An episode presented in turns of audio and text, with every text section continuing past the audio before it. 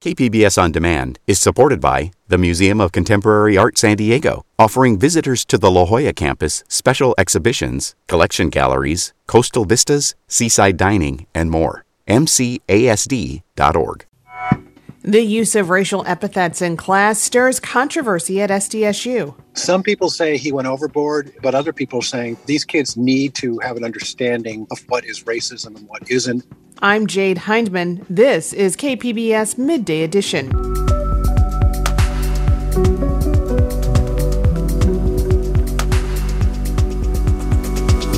We'll tell you how a tweet helped two people fleeing Ukraine. I put out a tweet and I just said my 94 year old grandma, who's a Holocaust survivor, and my father, who's disabled, are trapped in their apartment in Kiev. He can't drive, she has trouble walking. Does anybody have any suggestions to get them out? Plus, there's a lot happening on the art scene this weekend. We'll have a rundown. That's ahead on Midday Edition.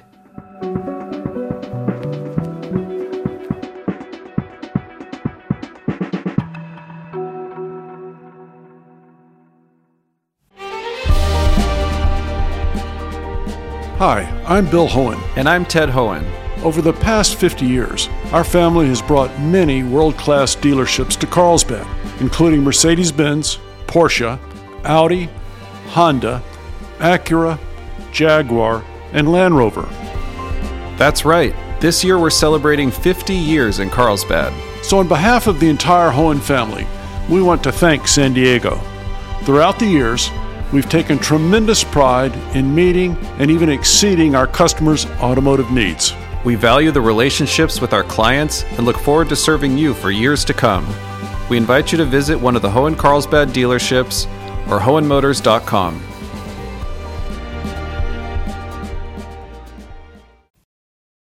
San Diego State University has been both praised and criticized for its decision to reassign a professor who used racial epithets in a course about language and racism. The move has also brought renewed scrutiny from a Philadelphia based civil rights group who claims that SDSU violated the First Amendment rights of the reassigned professor. Joining me now with more is San Diego Union Tribune reporter Gary Robbins. Gary, welcome back to the program. Hi, good to be with you. So, can you start off by giving us some background on why this professor was reassigned in the first place? Professor Angelo Corlett teaches a course in critical thinking. And as part of that, they talk about racial epithets. It's his belief that you have to say the specific words so people know specifically what you're talking about. And then you can explain whether the word is racist or not. He says it's important to be very, very careful with language and to make sure that you know everybody agrees that it's racist or not. So during uh, a couple of his classes he used these words. In fact what he did was he posted 10 to 12 epithets on one of those overhead screens so everybody could see it. And he spoke about them during the class. Some students became uncomfortable with it. Uh, there were some complaints made to the administration about it. And then they moved in and they um, reassigned him from two of his classes saying that there was just too many complaints that drew this letter from fire a civil rights group saying hey you can't do that that's a violation of free speech and a violation of academic freedom. Were there calls for any groups within the university to remove him?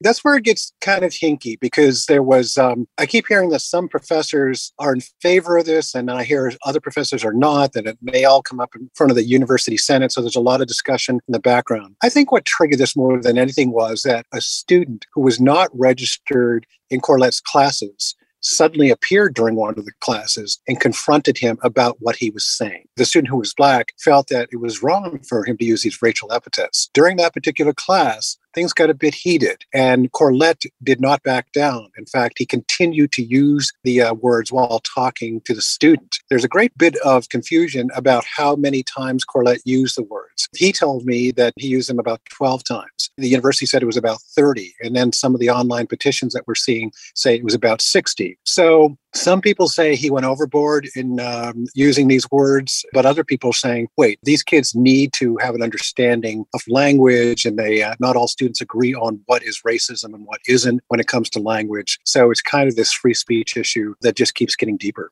Have you been able to reach the professor for comment? I have. I've talked to him uh, six or seven times. He feels pretty frustrated because he's taught at San Diego State for about 25 years. He's been using this kind of language in class for about 20 of those years. It's not an every week kind of thing, it's something that's part of the curriculum. So they may spend like a couple of days on it to get through it each year in classes on critical thinking and on, on racism. He's frustrated because he thinks some students are overly sensitive and that they just want to shout down any words that they don't personally like. This is the kind of complaint that I've heard faculty make sometimes about students who are members of Generation Z. Now, this is the most diverse uh, generation of students we have ever had. Many people think they're the most welcoming when it comes to race and ethnicity. But, you know, there have been times where people are saying that their appreciation of the First Amendment may not be as strong as previous generations. And perhaps they don't fully understand that a person does have the right to say these things, even if they're very offensive. He's saying, I'm doing this in a classroom setting. I've announced ahead of time what I am doing. I'm doing it for a specific reason. And he feels that he, if he doesn't use these words, that they can't have a real world conversation about what he's trying to get across. You know, you mentioned the civil rights group that took to condemning the decision on the grounds of free speech infringement. This actually isn't the first time that this group has had SDSU in its crosshairs. In fact, you've done reporting about this group and their interactions with San Diego State. What can you tell us about that? Yeah, they've had several interactions with San Diego State, and one of them was very recent. You may remember that the University Senate took up the issue of whether it should drop a rule that required faculty to include a so called land acknowledgement about the Kumeyaay Indians in course syllabi. The Senate had required that of the faculty. Some faculty didn't like it. They, uh, they felt like the university was forcing political ideology on them, that by agreeing to include the statements in their, um, in their course syllabi, that they were agreeing to the point of view that, were, that was expressed in the message. Uh, one or more of those faculty members contacted FIRE, a civil rights group based in Philadelphia, which gets involved in free speech cases. Um, FIRE sent a letter to the university in January, and uh, the university really kind of backed down right away. This issue came up very rapidly before the university senate. It was a close vote. Um, you know, I think it was 40 to 35 in the end. Um, but the president of the university senate said, look, you know, we checked with the CSU system in Long Beach. They said that we're on shaky ground here, that it is a First Amendment issue, and that, um, you know, some would interpret it to be um, forced ideology. So the Senate backed down due to the pressure that um, fire brought to bear. The same thing happened uh, about a year and a half earlier when there was complaints that um, the university senate was considering a proposal that would allow them to strip the emeritus uh, status of professors if they said anything that embarrassed the university. Fire said that is totally a breach of free speech. And, you know, what are they talking about anyway? How do you define uh, offensive language here? Fire does this all over the United States. It's not just one university on the West Coast. They get involved in cases of free speech and academic freedom, and in many cases, they win. I've been speaking with Gary Robbins, a reporter for the San Diego Union Tribune. Gary, thanks so much for joining us. You're welcome.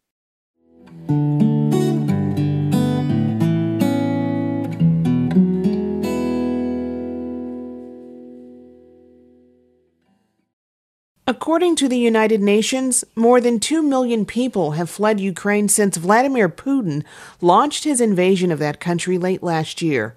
Two of them are a 94 year old mother and her 70 year old son with family in San Francisco. The California Report's Mary Franklin Harvin says they made it to safety in Germany just yesterday thanks to a tweet that eventually reached two of Ukraine's most famous athletes who stepped in to help. Katya Savchuk was born in Kiev but emigrated to the Bay Area in 1989 as a Soviet refugee. She came with her mother and maternal grandmother to escape anti Semitism in the former Soviet Union. Her father, Yevgeny Burdal, is a retired government worker, and he has a disability that prevents him from driving. His mother, Katya's grandmother, Zoya Burdal, is 94 and has weathered significant challenges in her life, including losing both parents during the Holocaust and only recently surviving COVID 19. Up until they fled recently, they shared an apartment in Kiev. Savchuk said her father didn't initially believe that the invasion would happen. He kind of was constantly monitoring the news and would tell me, you know, we hear explosions, um, we have the lights off. You know, they turn the lights off at night to avoid being seen by aircraft. Savchuk's grandmother didn't feel safe getting down to the bomb shelter in the basement of their building and was hesitant to evacuate. You know, she's lived her entire life there. I think she was very frightened. Um, she actually hadn't been outside, I think, in a year. She she just, you know, was adamantly refusing to go. But Savchuk's father finally convinced her. So I um, put out a tweet and I just said my 94 year old grandma, who's a, a, Holocaust survivor, and my father, who's disabled, are trapped in their apartment in Kiev. He can't drive. She has trouble walking. Does anybody have any suggestions to get them out? And I did not expect um, the response that I received. More than 30,000 retweets, more than 90,000 likes, and according to Savchuk, at least 100 direct messages. Among these viewers was a German journalist whom Savchuk didn't know directly. He saw the message and was moved to act on her family's behalf. He knew uh, Vladimir Klitschko, who's a famous Ukrainian boxer, uh, and his brother, who's uh, Vitaly Klitschko, who's the mayor of Kiev. And he mentioned, you know, the situation to them, and they decided that they wanted to help. Klitschko asked for help from a volunteer branch of the Ukrainian armed forces. So they they found a, a, Toyota minivan that the dealership just just lent to them, really. And um, my uh, dad, my grandmother, and a, a, friend of my dad's who's who also helps care for her, um, and also that woman's parrot. got in this minivan and, and set off um, on this journey. With armed escorts who just weeks ago were regular civilians. The guys that were with them in normal times, you know, one of them's a, a film producer and on the city council, um, you know, but now they're wearing, you know, bulletproof vests, they have Kalashnikovs, and they, you know, escort them um, to the Hungarian border. Finally, yesterday morning, they reached their destination, a hotel in Heidelberg, Germany. Her grandmother, Zoya, weathered the trip like a champ, Savchuk said. I think one of the first things she did when they arrived in the hotel was to ask for some cognac. They have these accommodations in Germany for now, but aren't really sure where their next permanent home will be, says Savchuk. And while she's so grateful for the waves of support that have been life changing for families like hers, she still feels conflicted. You know, the refugees in this war are, you know, being portrayed a little bit differently than, than refugees um, have been in the past from other parts of the world um, where people aren't necessarily white and uh, European. You know, I'm really glad that there's such an outpouring of, of empathy for refugees from Ukraine. I just do wish that the same, you know, sensitivity of coverage and, and perspective was also applied to refugees coming from anywhere. And in the meantime, Savchuk feels even more responsible to support others with similar plights with the resources she's gathered through this process. That was Mary Franklin Harvin reporting for the California Report.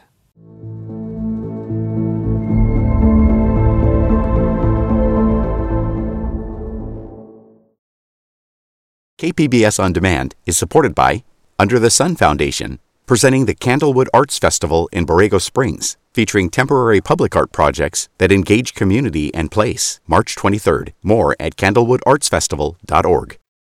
You're listening to KPBS Midday Edition. I'm Jade Hindman. In the arts this weekend, we have pinatas and craft as art, a dance performance from Monica Bill Barnes, and an open house filled with music and dance. Joining me with all the details is KPBS arts editor and producer, Julia Dixon Evans.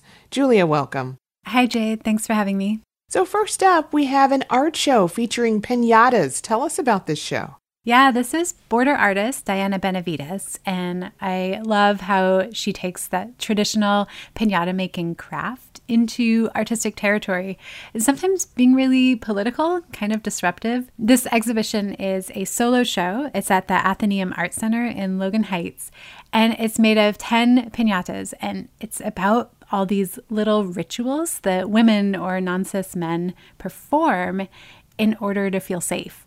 Stuff like telling each other to let someone know you got home safe, or the way that you use everyday objects like keys to turn them into a makeshift weapon.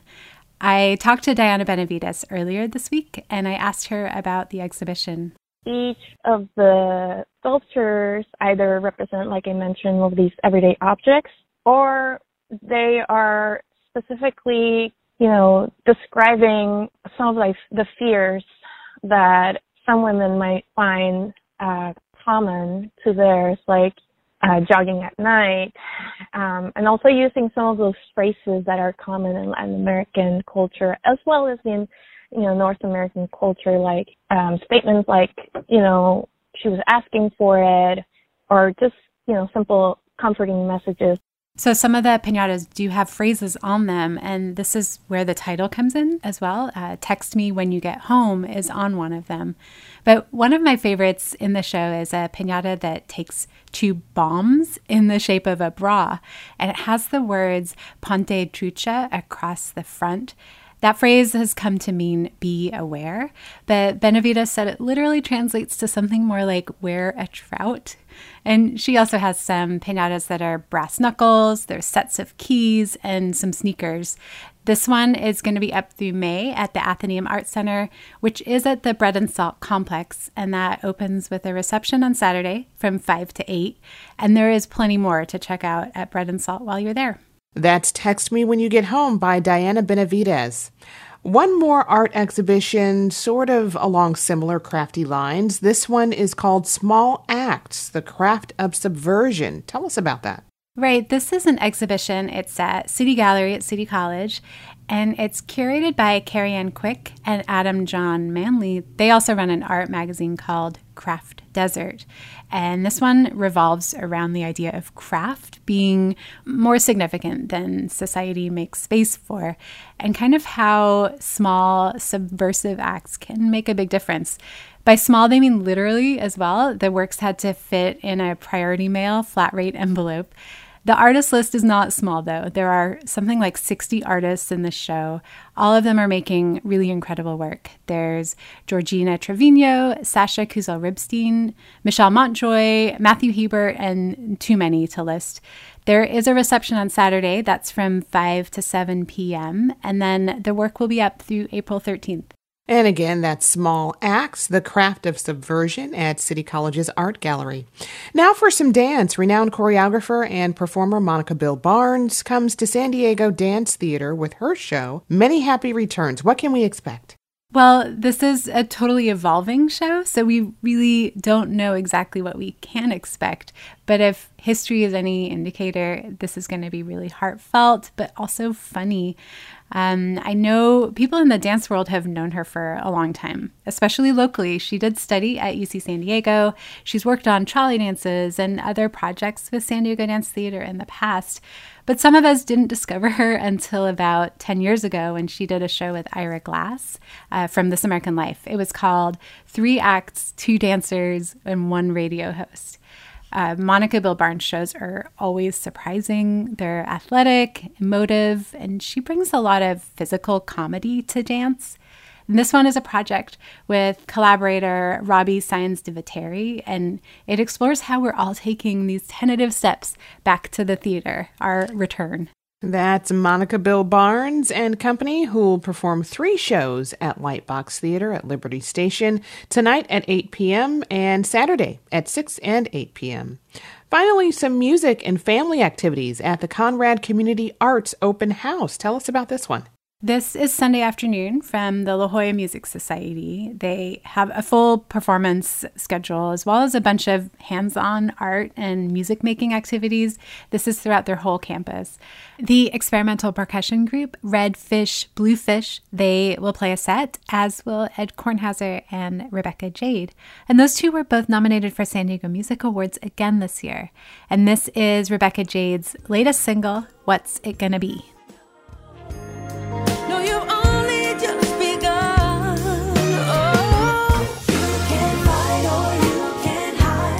And there's also dance performances, the San Diego Civic Youth Ballet, Culture Shock, and plenty more. And it's free. And that's Sunday from 1 to 4 at the Conrad Prebys Performing Arts Center in La Jolla. You can find details on all of these events and more and sign up for Julia's weekly KPBS Arts newsletter by going to kpbs.org slash arts. I've been speaking with KPBS Arts editor and producer Julia Dixon Evans. Julia, thanks. Thank you, Jade. Have a good weekend.